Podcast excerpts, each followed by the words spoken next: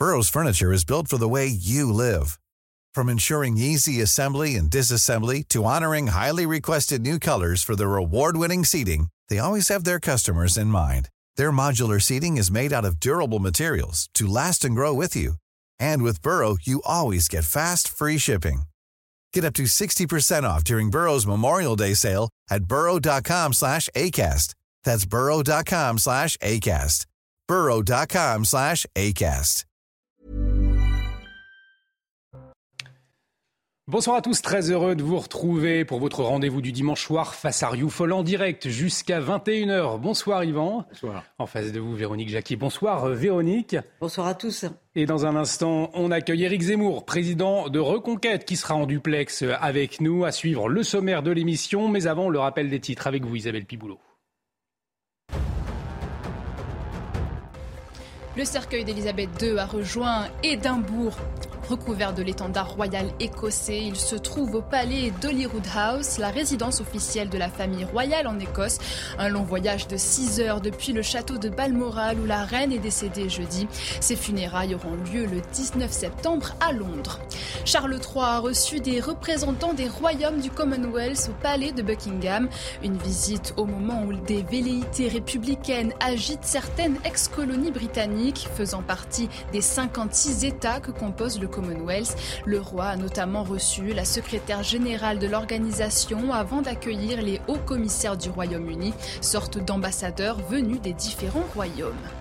Vladimir Poutine prévient Emmanuel Macron que les attaques contre Zaporizhia pourraient avoir des conséquences catastrophiques. Le président français a affirmé que les risques persistants proviennent de l'occupation russe sur le site et lui a donc demandé de retirer les armes lourdes et légères. Ils se reparleront dans les prochains jours afin de trouver un accord garantissant la, la sûreté de la centrale nucléaire.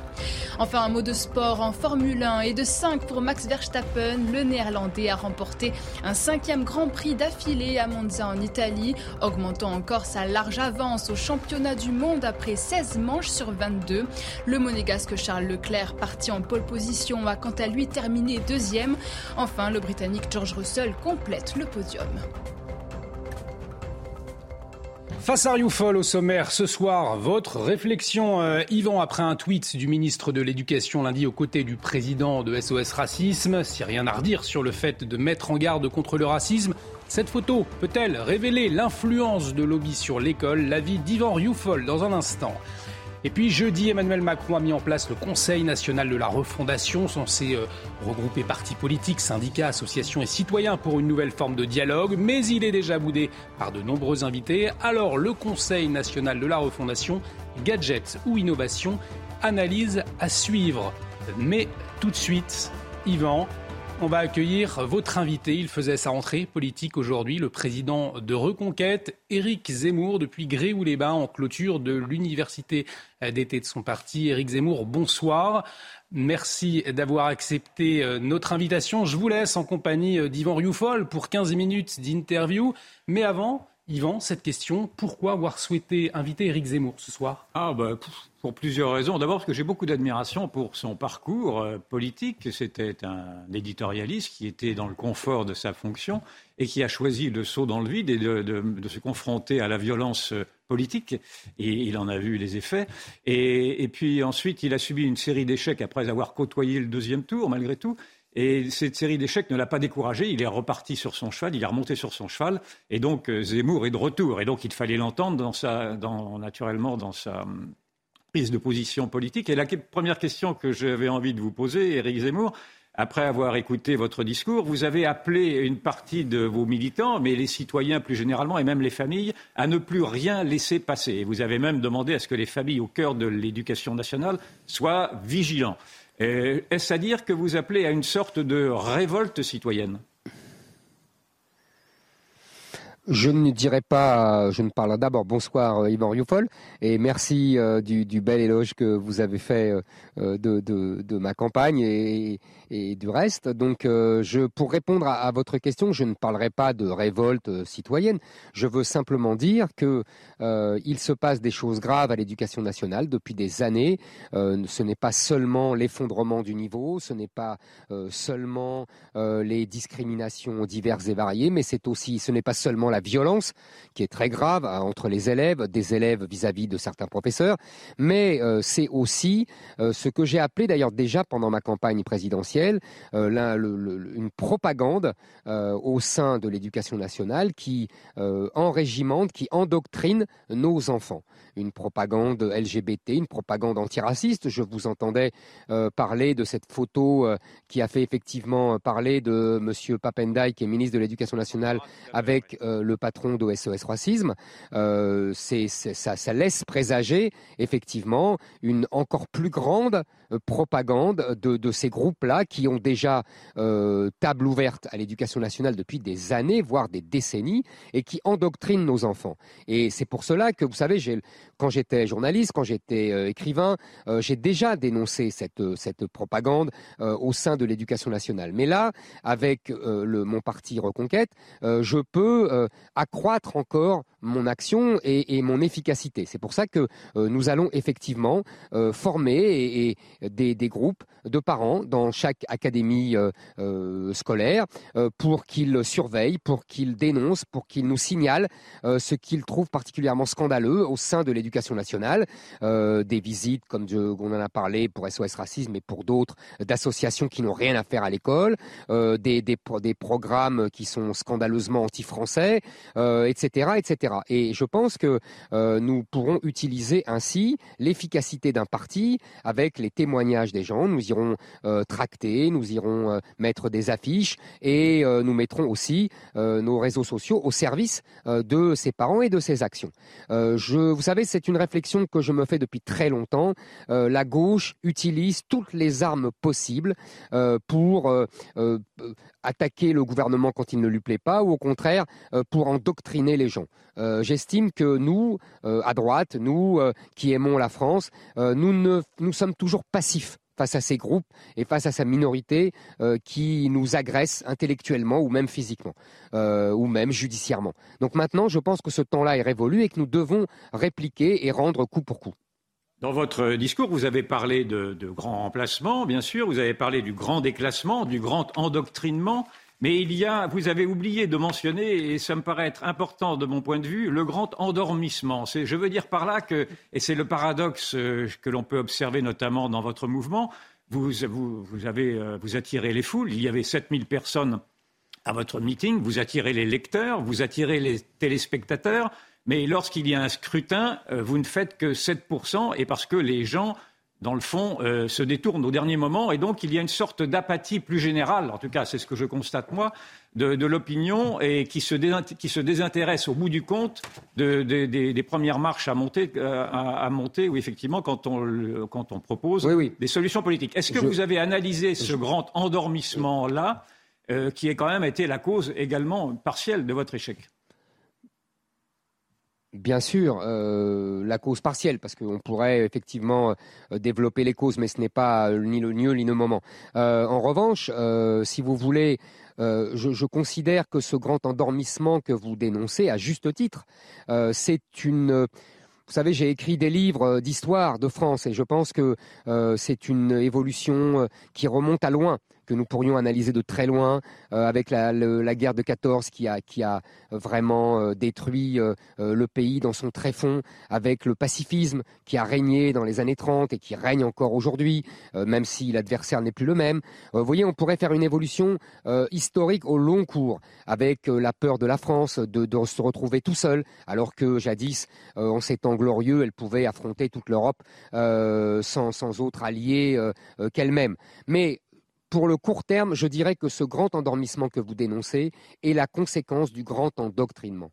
C'est-à-dire que les gens, oui, euh, sont apathiques. Oui, il y a des gens qui, n'osent pas réagir alors qu'ils voient ce qu'il se passe, ils voient le grand remplacement, ils voient euh, cette colonisation d'un nouveau genre, mais ils n'osent pas réagir car ils sont ils sont endoctrinés, ils sont intimidés par la puissance médiatique de nos adversaires. Et c'est pour cela que euh, je décidais d'utiliser Reconquête, sa force euh, militante, euh, sa, force médiatique, sa force aussi sur les réseaux sociaux, pour combattre ce grand endoctrinement qui est, selon moi, au-delà des analyses historiques dont, j'ai pu vous tracer à, grands traits les, principaux éléments, qui est, pour moi la vraie cause de ce grand endormissement que vous dénoncez à juste titre. Donc il faut nous battre et combattre le grand endoctrinement pour réveiller les gens et pour que c'est, c'est même pas pour réveiller les gens, c'est pour que les gens osent voir ce qu'ils voient et dire ce qu'ils pensent. Vous avez résumé votre euh, position en disant que vous alliez mener, que vous alliez poursuivre un combat culturel plutôt que de parler d'un combat politique. Donc ma question, dans le fond, est de savoir où est-ce que vous vous placez aujourd'hui dans le système politique. Êtes-vous dans le système politique ou êtes-vous hors du système politique? Vous savez, votre question m'amuse parce que, euh, mais vous le savez bien, euh, quand j'étais euh, journaliste, on me disait déjà que j'étais trop engagé, que je faisais trop de politique.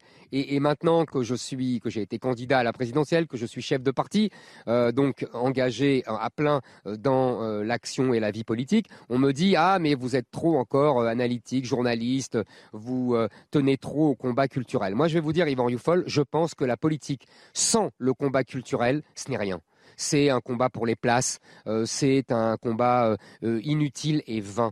Il, faut qu'il y ait les deux. Il faut qu'il y ait le combat culturel et le combat politique. Et quand je vous disais la gauche et nos adversaires antiracistes, nos adversaires LGBT, nos adversaires, tous ces gens qui, qui veulent notre peau et la peau de la France que nous aimons, eux ne se posent pas cette question. Ils jouent sur tous les tableaux et ils ont raison de leur point de vue. L'action culturelle, ils la jouent tout le temps. Ils nous imposent leurs mots, ils nous imposent leurs images, euh, ils utilisent tous les médias, ils utilisent Netflix, ils utilisent la télévision, ils utilisent l'école. Vous voyez, pour, l'action politique, ils ne se posent pas la question.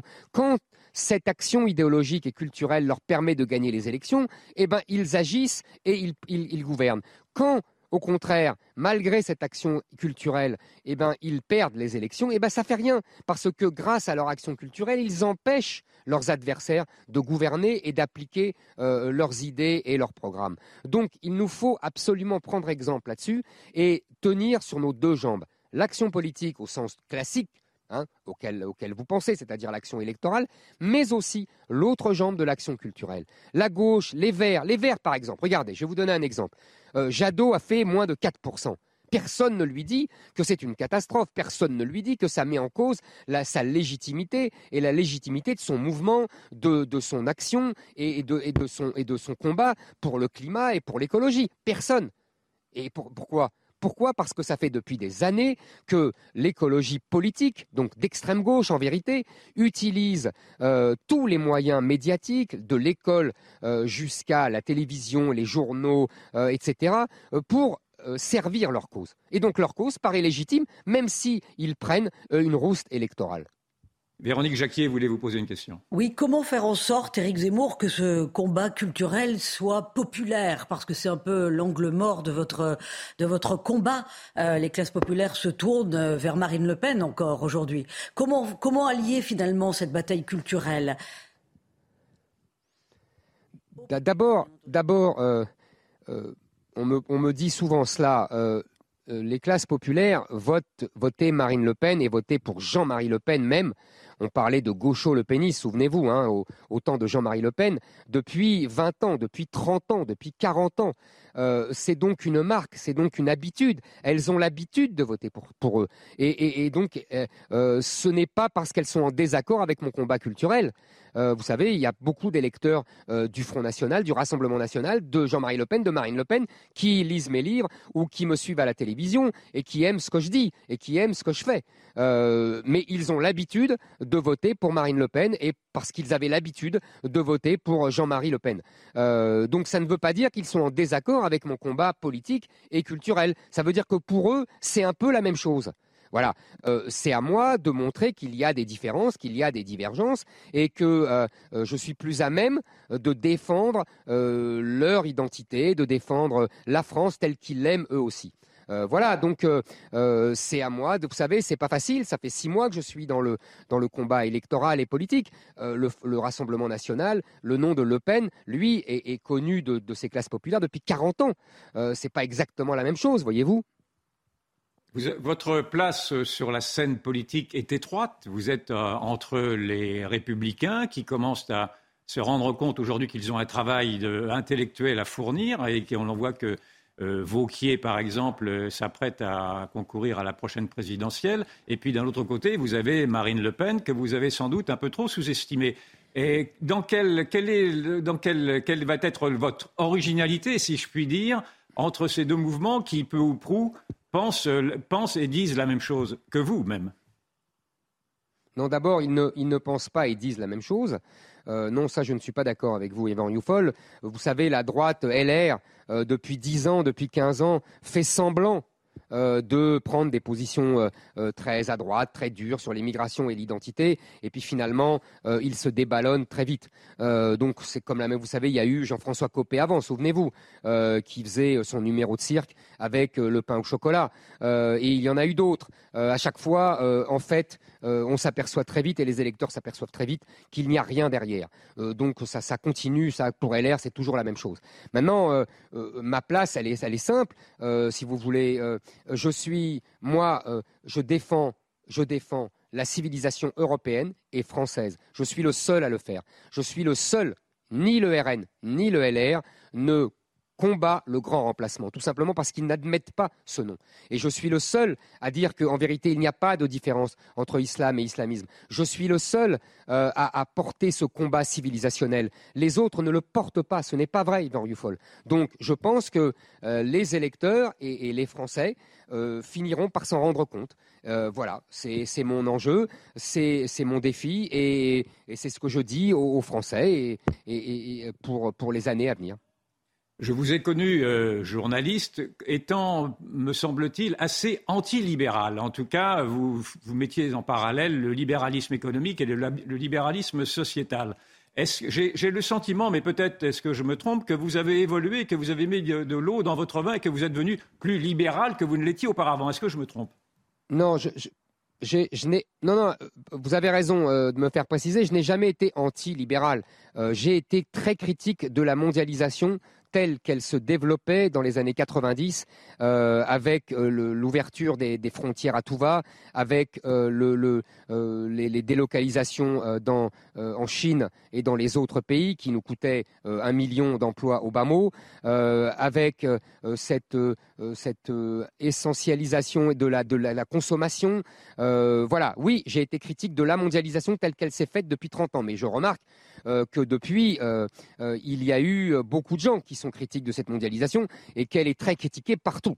Euh, maintenant, euh, euh, si vous voulez, il y a une différence entre être libéral au sens de la mondialisation et respecter l'économie de marché, qui est la seule efficace, et surtout souhaiter qu'il y ait moins d'impôts moins de charges, parce que ça, ça n'a rien de libéral. C'est simplement euh, des gens, des citoyens français qui n'en peuvent plus de payer des impôts pour, pour, pour, euh, euh, pour financer un hôpital qui est ouvert au monde entier, pour financer des services publics qui ne sont plus du tout efficaces, pour financer une gabegie donc publique. Ça n'a rien à voir. C'est simplement être pour la baisse des impôts.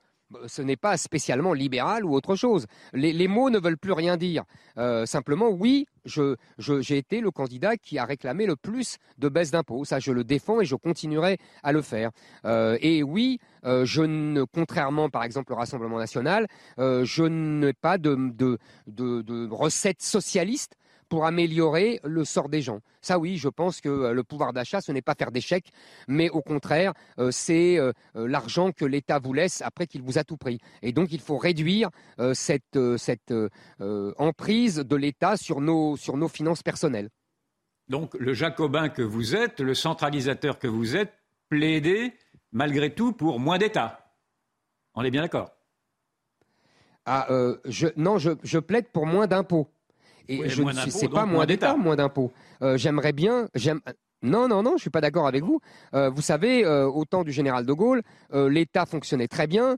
il était, il se disait lui-même dirigiste. Vous retrouverez dans tous ses textes, il parlait de dirigisme économique et il y avait 33% de prélèvements obligatoires. Vous comprenez? Euh, C'est pas la même chose. L'État a son rôle. Moi, je plaidais justement euh, pendant ma campagne présidentielle euh, pour un État qui, qui ait son rôle, qui surveille par exemple beaucoup plus qu'on ne le fait les investissements étrangers. on accueille un peu tout en disant c'est formidable, c'est l'attractivité du pays, mais en général et, dans, à de nombreuses reprises, c'est nos entreprises qui sont rachetées et, nos, et nos, pépites technologiques qui sont qui sont subtilisées. donc là, il faut beaucoup plus de surveillance. Il faut un, État qui, par exemple, pourrait drainer euh, les fonds vers des entreprises. Vous voyez, non, je suis pas, je suis euh, pas anti-colbertiste et, du tout. je ne suis pas jacobin parce que le jacobin a un côté euh, pré-totalitaire et, que, je n'ai jamais revendiqué. en revanche, non, je, défends toujours le rôle de l'État, mais il faut absolument qu'on baisse les impôts encore massivement. Nous sommes, nous payons beaucoup trop d'impôts. Je vois une contradiction dans, votre discours qui appelle à l'union des droites. Et encore tout à l'heure, on a vu que malgré tout, vous, avez laissé comprendre que vous ne faisiez confiance ni euh, aux républicains ni au Rassemblement national. Est-ce que vraiment vous continuez à, penser que cette union du droit des droites, que je crois être une nécessité en effet, est possible avec de tels discours de rejet dans le fond de votre part? Mais ce n'est pas des rejets ce sont des critiques. La politique, c'est savoir se présenter soi pour montrer aux gens qu'on est le meilleur.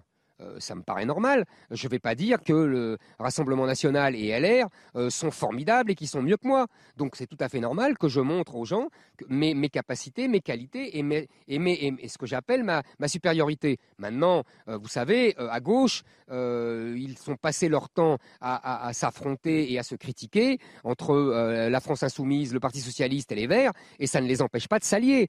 Souvenez-vous, du, au temps de l'Union de la gauche de Mitterrand et de Georges Marchais, on disait l'union est un combat. Et ben voilà, l'union est un combat. Ça ne veut pas dire que on doit absolument renoncer à cette union. Il est elle est indispensable euh, pour euh, gagner et, pour, euh, pour pouvoir enfin mettre en œuvre nos, politiques. Maintenant, oui, je pense que je suis mieux à même que, que Marine Le Pen et que les, les, candidats des LR pour cela. Mais ça ne veut pas dire que nous ne devons pas être tous ensemble. Euh, ce n'est pas incompatible, au contraire, c'est ça la politique. Quand vous vous êtes lancé en politique, alors vous allez me dire si je me trompe, mais il m'a semblé que dans votre raisonnement, vous disiez que si Laurent Vauquier s'était présenté à la présidentielle, vous auriez renoncé vous-même à vous lancer en politique parce que vous, vous seriez effacé derrière lui. On, entend maintenant, on croit comprendre que Vauquier se lancerait dans la prochaine présidentielle. Est-ce que vous seriez prêt à travailler avec lui, par exemple? D'abord, j'ai jamais dit ça.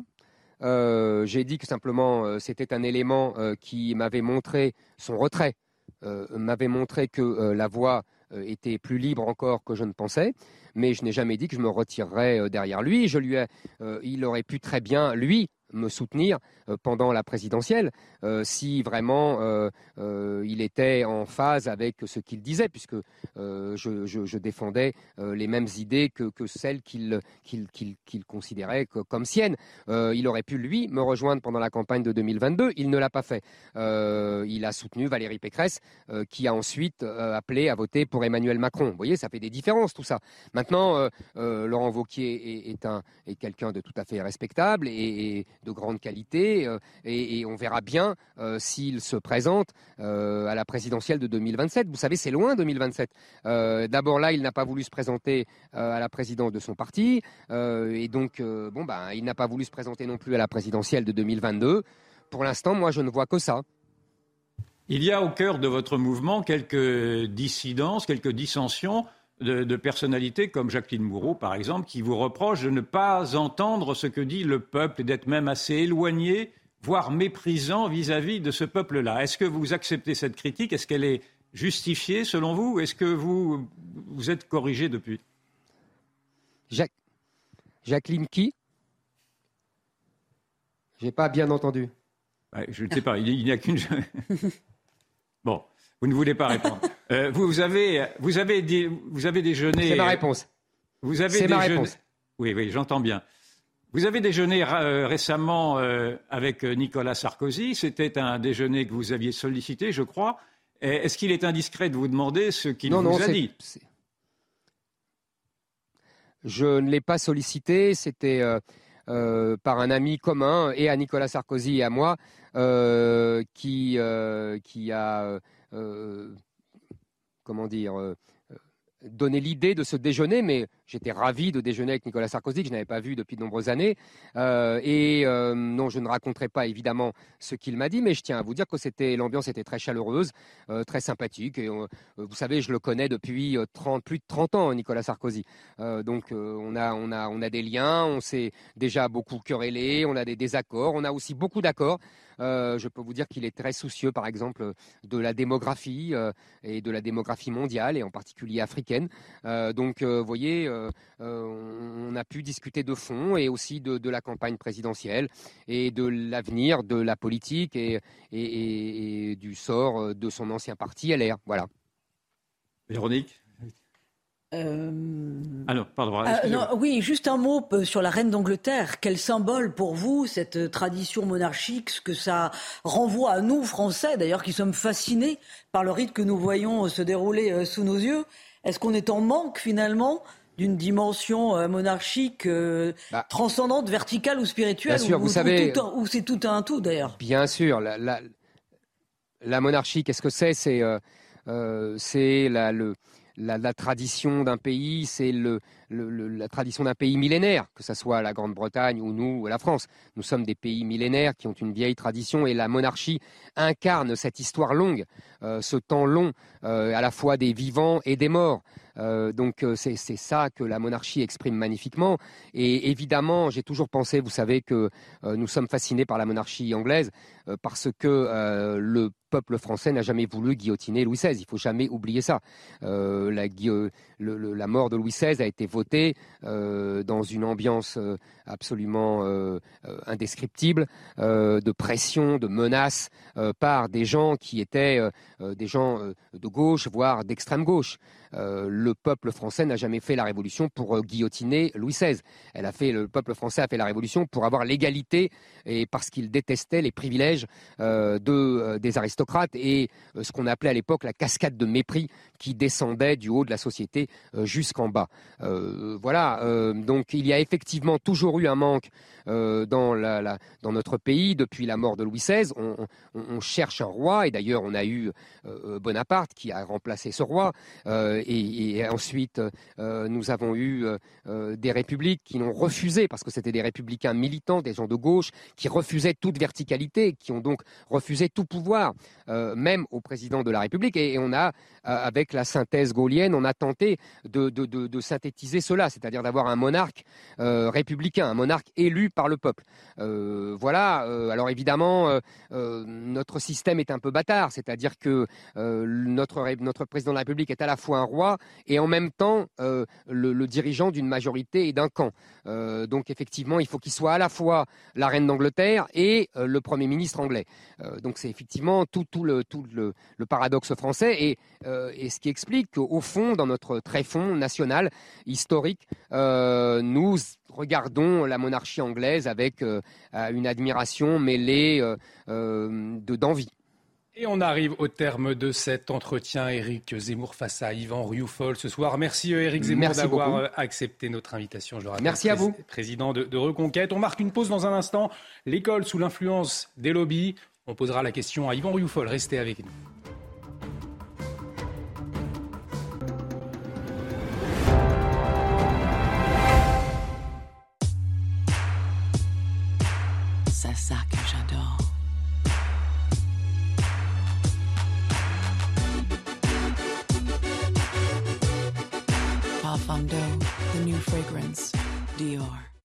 Ma cliente, elle est restauratrice. Elle a une fissure. Elle s'est dit Oh, la galère Non, pas avec Carglass. Pour vous, on a toujours une solution. Le rendez-vous C'est quand vous voulez Où vous voulez Les papiers. On pré-remplit votre déclaration. Vous n'avez plus qu'à signer. Une franchise à payer Non. Chez Carglass, pour la majorité de nos clients, c'est zéro franchise. Et quoi d'autre?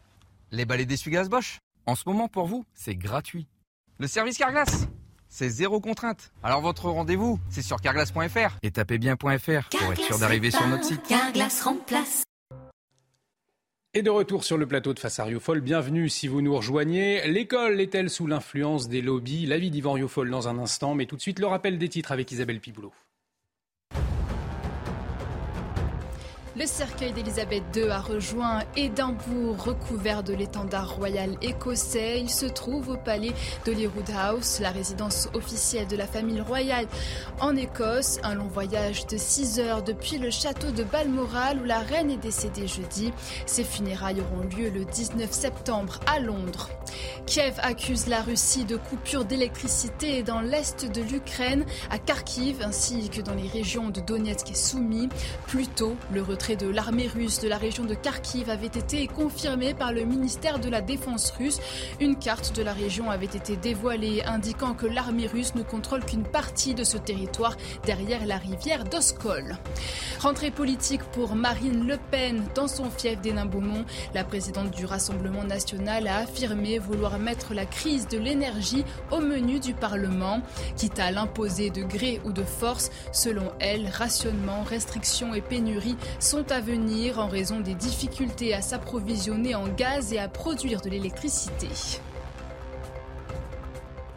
La lutte contre les idéologues euh, à l'école, le cap affiché par Éric Zemmour. Vous l'avez entendu, il était face à Yvan Rioufol dans la deuxième partie de cette émission. Et justement, Yvan, vous avez souhaité revenir sur un tweet, hein, un tweet posté par Papendiaï. C'était euh, lundi. on, va le voir à l'antenne, le ministre de l'Éducation nationale qui est aux côtés de Dominique Sopo. C'est le président de SOS Racisme, je le rappelle. Alors Yvan, euh, qu'est-ce qui vous choque dans, cette image? On voit pas bien. Je lis le texte pour euh, ceux qui ne le voient pas. La lutte contre le racisme a toujours fait partie de mes combats. Hier, en tant que professeur et aujourd'hui en tant que ministre de l'Éducation nationale et de la jeunesse, merci à Dominique Sopo de sa visite. L'école est au cœur de l'éducation, euh, au respect de l'autre et à la tolérance. Alors qu'est-ce qui vous choque? A priori, rien ne choque. Si vraiment un esprit distrait, il y en a eu beaucoup cette semaine qui n'ont pas vu ce que représentait, quel était le symbole que représentait cette photo. Parce qu'en effet, euh, il est tout à fait normal que l'école, euh, naturellement, euh, invite les élèves à ne pas tomber dans le racisme. Ça me paraît élémentaire, ça me paraît même la base de la civilisation. Sauf que SOS Racisme, ce n'est pas ce gentil mouvement humanitaire ou humanitariste que l'on présente. SOS Racisme, c'est un mouvement subvertif. C'est un mouvement qui prône, dans le fond, le retour au racialisme. C'est un mouvement qui a été créé en 1984 par la, par la gauche, qui avait été fait initialement pour essayer de canaliser la nouvelle immigration, euh, enfin, la jeunesse euh, issue de l'immigration maghrébine très particulièrement. Et euh, dès le départ, SOS Racisme, par son slogan Touche pas à mon pote, avec cette petite main jaune qui avait été affichée comme un message subliminal pouvant rappeler les horreurs de l'étoile jaune, avec une sorte de victimisation qui aurait voulu euh, faire se, rapprocher le sort des immigrés du sort horrible des juifs. Euh, on, a, cherché de, fil en, aiguille à culpabiliser euh, la société d'accueil, à culpabiliser plus généralement l'Occident et à racialiser, à mettre au cœur même du discours républicain la notion de race. Et c'est précisément là où se rejoignent Papendiaï et, Dominique Sopo. Papendiaï a été formé aux universités américaines où là, en effet, la race est tout à fait présente. Et il a voulu importer cette grille de lecture au cœur de, l'éducation, en tout cas au cœur de, la politique, en disant qu'il existait un racisme structurel français, ce qui est faux, bien entendu. Et euh, aujourd'hui, cet, euh, cet antiracisme officiel est un antiracisme qui non seulement ne reconnaît pas le racisme anti-blanc, mais qui permet même, dans le fond, de se laisser aller au racisme anti-blanc. C'est-à-dire que Dominique Sopo, par exemple, avait acquiescé à une blague euh, raciste de Yacine Bellatar traitant traitant pardon, Jean Messia, que nous connaissons ici. De chameau, parce qu'il a prétendait-il qu'il avait une tête de chameau, donc avec un propos particulièrement désobligeant et raciste. Donc tout ceci avait été trouvé, on avait trouvé ça très bien, en tout cas de la part de Dominique Sopo, qui s'était bien gardé de porter plainte pour racisme, alors qu'il se garde, alors qu'il se précipite naturellement pour les moindres propos déplacés d'autre part. Et donc c'est la première, c'est la première alerte. Et, mais ce n'est pas la seule alerte, c'est-à-dire que le, le, le, la, structure de Dominique Sopo ne s'arrête pas à l'antiracisme, c'est que l'antiracisme lui-même projette toute une idéologie subvertive qui tente, par la culpabilisation, à vouloir en effet affaiblir l'Occident, à lui faire douter de ses valeurs. Il y a un livre formidable que je conseille qui vient de sortir de, David, de, pardon, de Douglas, Murray, De Douglas Murray euh, qui est un journaliste anglais, L'Occident à abattre, dans lequel il démontre que l'antiracisme est devenu l'arme de destruction massive de l'Occident, précisément à cause de ces, culpabilisations en série, à cause de, ces repentances qui sont exigées de la part de l'Occident, mais simplement que de l'Occident, qui doit notamment se rédimer de son passé esclavagiste, sans que naturellement le, monde islamique, qui, pratique encore en partie l'esclavage, ne fasse la même chose. Et donc, c'est toute cette euh,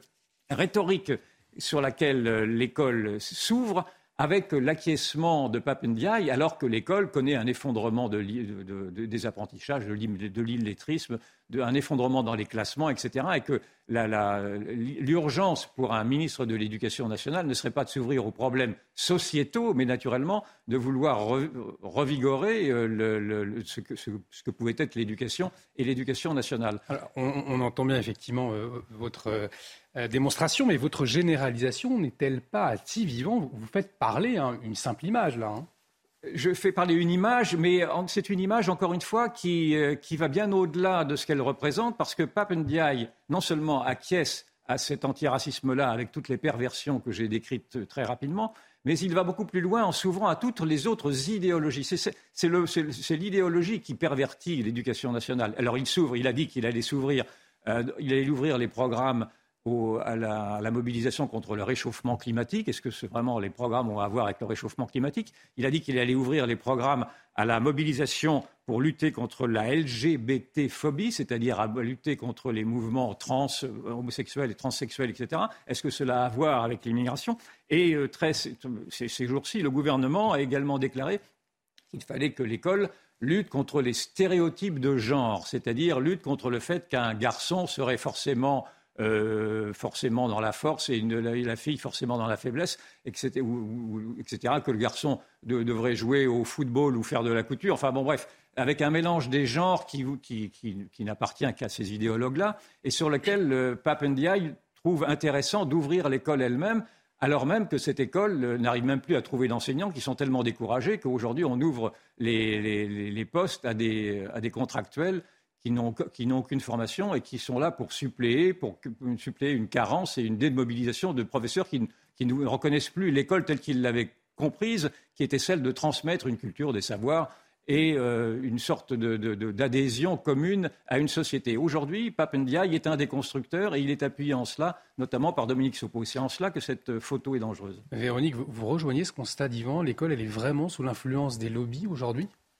Oui, elle est sous l'influence euh, des lobbies. On assiste à une grande désinstruction nationale et on a l'impression parfois que c'est euh, malgré eux, c'est-à-dire malgré le ministre de l'Éducation nationale, malgré le président de la République lui-même, qui, lors de cette rentrée, n'a pas annoncé grand-chose, si ce n'est par exemple des projets, 500, une enveloppe de 500 millions d'euros pour des projets pédagogiques, des innovations pédagogiques, c'est-à-dire que chaque établissement peut dire, bien moi je voudrais tester euh, ceci euh, pour savoir euh, si c'est pas plus mal pour le bien-être des élèves, pourquoi pas d'ailleurs pour la promotion de l'identité. on ne sait pas très bien comment est utilisé cet argent et surtout quand on regarde, parce que c'est pas la première fois dans l'éducation nationale qu'on phosphore de la sorte, parfois on voit quand même euh, que dans ces projets, il y a le fait de se demander si ce serait pas mieux euh, d'avoir des bureaux sur des roulettes comme ça pour que les élèves euh, aient un petit peu moins à se déplacer d'une place sur l'autre. Enfin bon, c'est complètement kafkaïen. alors, quand on parle de lobby, bien entendu, euh, la face immergée de l'iceberg, c'est effectivement euh, tout ce qui a trait maintenant à l'identité de genre, euh, mm. aux, ABC des, de l'égalité qui vont faire visiblement leur retour et dès la maternelle dans les mois qui, qui, viennent. Ça marque une impuissance de l'État quand on s'attaque à ces questions sociétales. Mais je pense que derrière la question des lobbies, il y a, il y a presque une vision totalitaire de la part de l'État que de soustraire l'enfant à l'autorité des parents, parce que souvenez-vous, sous l'autorité de Jean-Michel Blanquer, on avait déjà euh, donné euh, son imprimatur pour euh, une circulaire qui veillait à faire en sorte que les enfants dits transgenres ou en recherche d'identité soient bien accueillis à l'éducation nationale. Et ces enfants pouvaient, dans l'enceinte de l'école, changer leur nom sur, la feuille où on donne son identité sans que les parents soient au courant avec l'établissement qui validait finalement au sein de son institution le changement d'identité. Bah, ça en dit long quand même euh, sur euh, où nous en sommes. Euh, donc, plus qu'une histoire de lobby et d'influence qui, bien entendu, existe, mais c'est qu'on est au bout du bout du bout de la prise de lobby, puisqu'on a l'impression que d'une façon complètement consciente, on valide une désinstruction et une déstructuration finalement de l'individu et de l'élève en premier lieu. Et de toute façon, tous les totalitarismes ont toujours aimé s'occuper euh, euh, des enfants en premier lieu, hein, les pouponnières euh, de Mao, sous le Troisième Reich aussi, etc. Bon bref, donc cette emprise, elle existe et je ne sais pas trop à quoi joue le ministre de l'Éducation nationale finalement, parce que c'est presque de la provocation ce que vous nous racontez, Yvan Rioufal.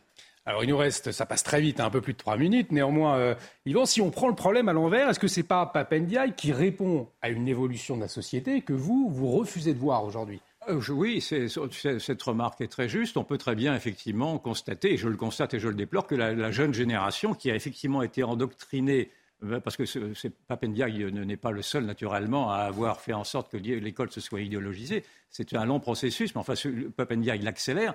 Euh, on voit, on voit naturellement que la jeune génération, celle des 15-25 ans, par exemple, est beaucoup plus ouverte aujourd'hui à la société, à l'anglo-saxonne, à la société à l'américaine, à la société qu'a connue en effet Papendiaï. Et euh, il y a une grande, une grande indifférence qui est portée par les jeunes. Je suis toujours frappé quand je discute avec des jeunes enfants de voir qui ne, voit pas où est, le problème quand il y a des voiles euh, dans l'espace public ou même demain des voiles à l'école, etc. Donc on voit bien naturellement que cette, idéologie-là a été, l'outil des minorités les plus, les les, plus, militantes, afin effectivement de prendre leur place dans une société qui était une société assimilatrice. Mais c'est précisément parce que ce sont ces minorités qui se sont imposées de force sans que les Français aient eu à, se, prononcer sur ce que, devait être la France. Est-ce que la France doit devenir un pays anglo-saxon ou est-ce qu'elle doit rester française? Je pense qu'elle doit rester française, doit rester française, pardon, et que si on demandait l'avis des Français, ils diraient, j'imagine, la même chose que moi. Donc il y a une sorte d'usurpation euh, de pouvoir, dans le fond, de la part de ces minorités, de ces groupes de pression et de ces personnalités qui, au nom d'un wokisme de salon, je reprends là une expression de Pierre-André Taguieff parlant du ministre de l'Éducation, sont en train effectivement de mettre à bas non seulement toute l'école, mais tout un édifice civilisationnel. Et cela me fait conclure qu'aujourd'hui, l'urgence, est de tourner le dos à ces écoles publiques qui ne jouent vous, plus. Vous proposez quoi finalement D'aller dans des écoles privées, voilà, tout, simplement. non, je, ne le propose pas. J'ai un grand respect pour l'école publique, mais si mm. l'école publique aujourd'hui est de s'affaisser à ce point-là face à ces minorités, on va bien comprendre que les écoles privées ont, toutes les, ont, ont, tout l'avenir devant elles. Et en plus, avec cette hypocrisie supplémentaire de la part, de la part du ministre de l'Éducation nationale, que lui-même se garde bien de mettre ses enfants dans ces écoles-là, puisqu'il met les siens à l'école alsacienne, qui est une école très privilégiée. Merci beaucoup, euh, Yvan Rioufol. Merci, Véronique Jacqui. On vous retrouve dans un instant, les téléspectateurs vous retrouvent dans Enquête d'esprit hein, à, 21h. Restez avec nous donc sur CNews. Euh, l'actualité, elle, reviendra à 22h. Ce sera avec euh, Elliot Deval et Soir Info Week-end. Euh, merci à Loubna Daoudi qui nous a aidé à préparer l'émission. Excellente soirée sur CNews.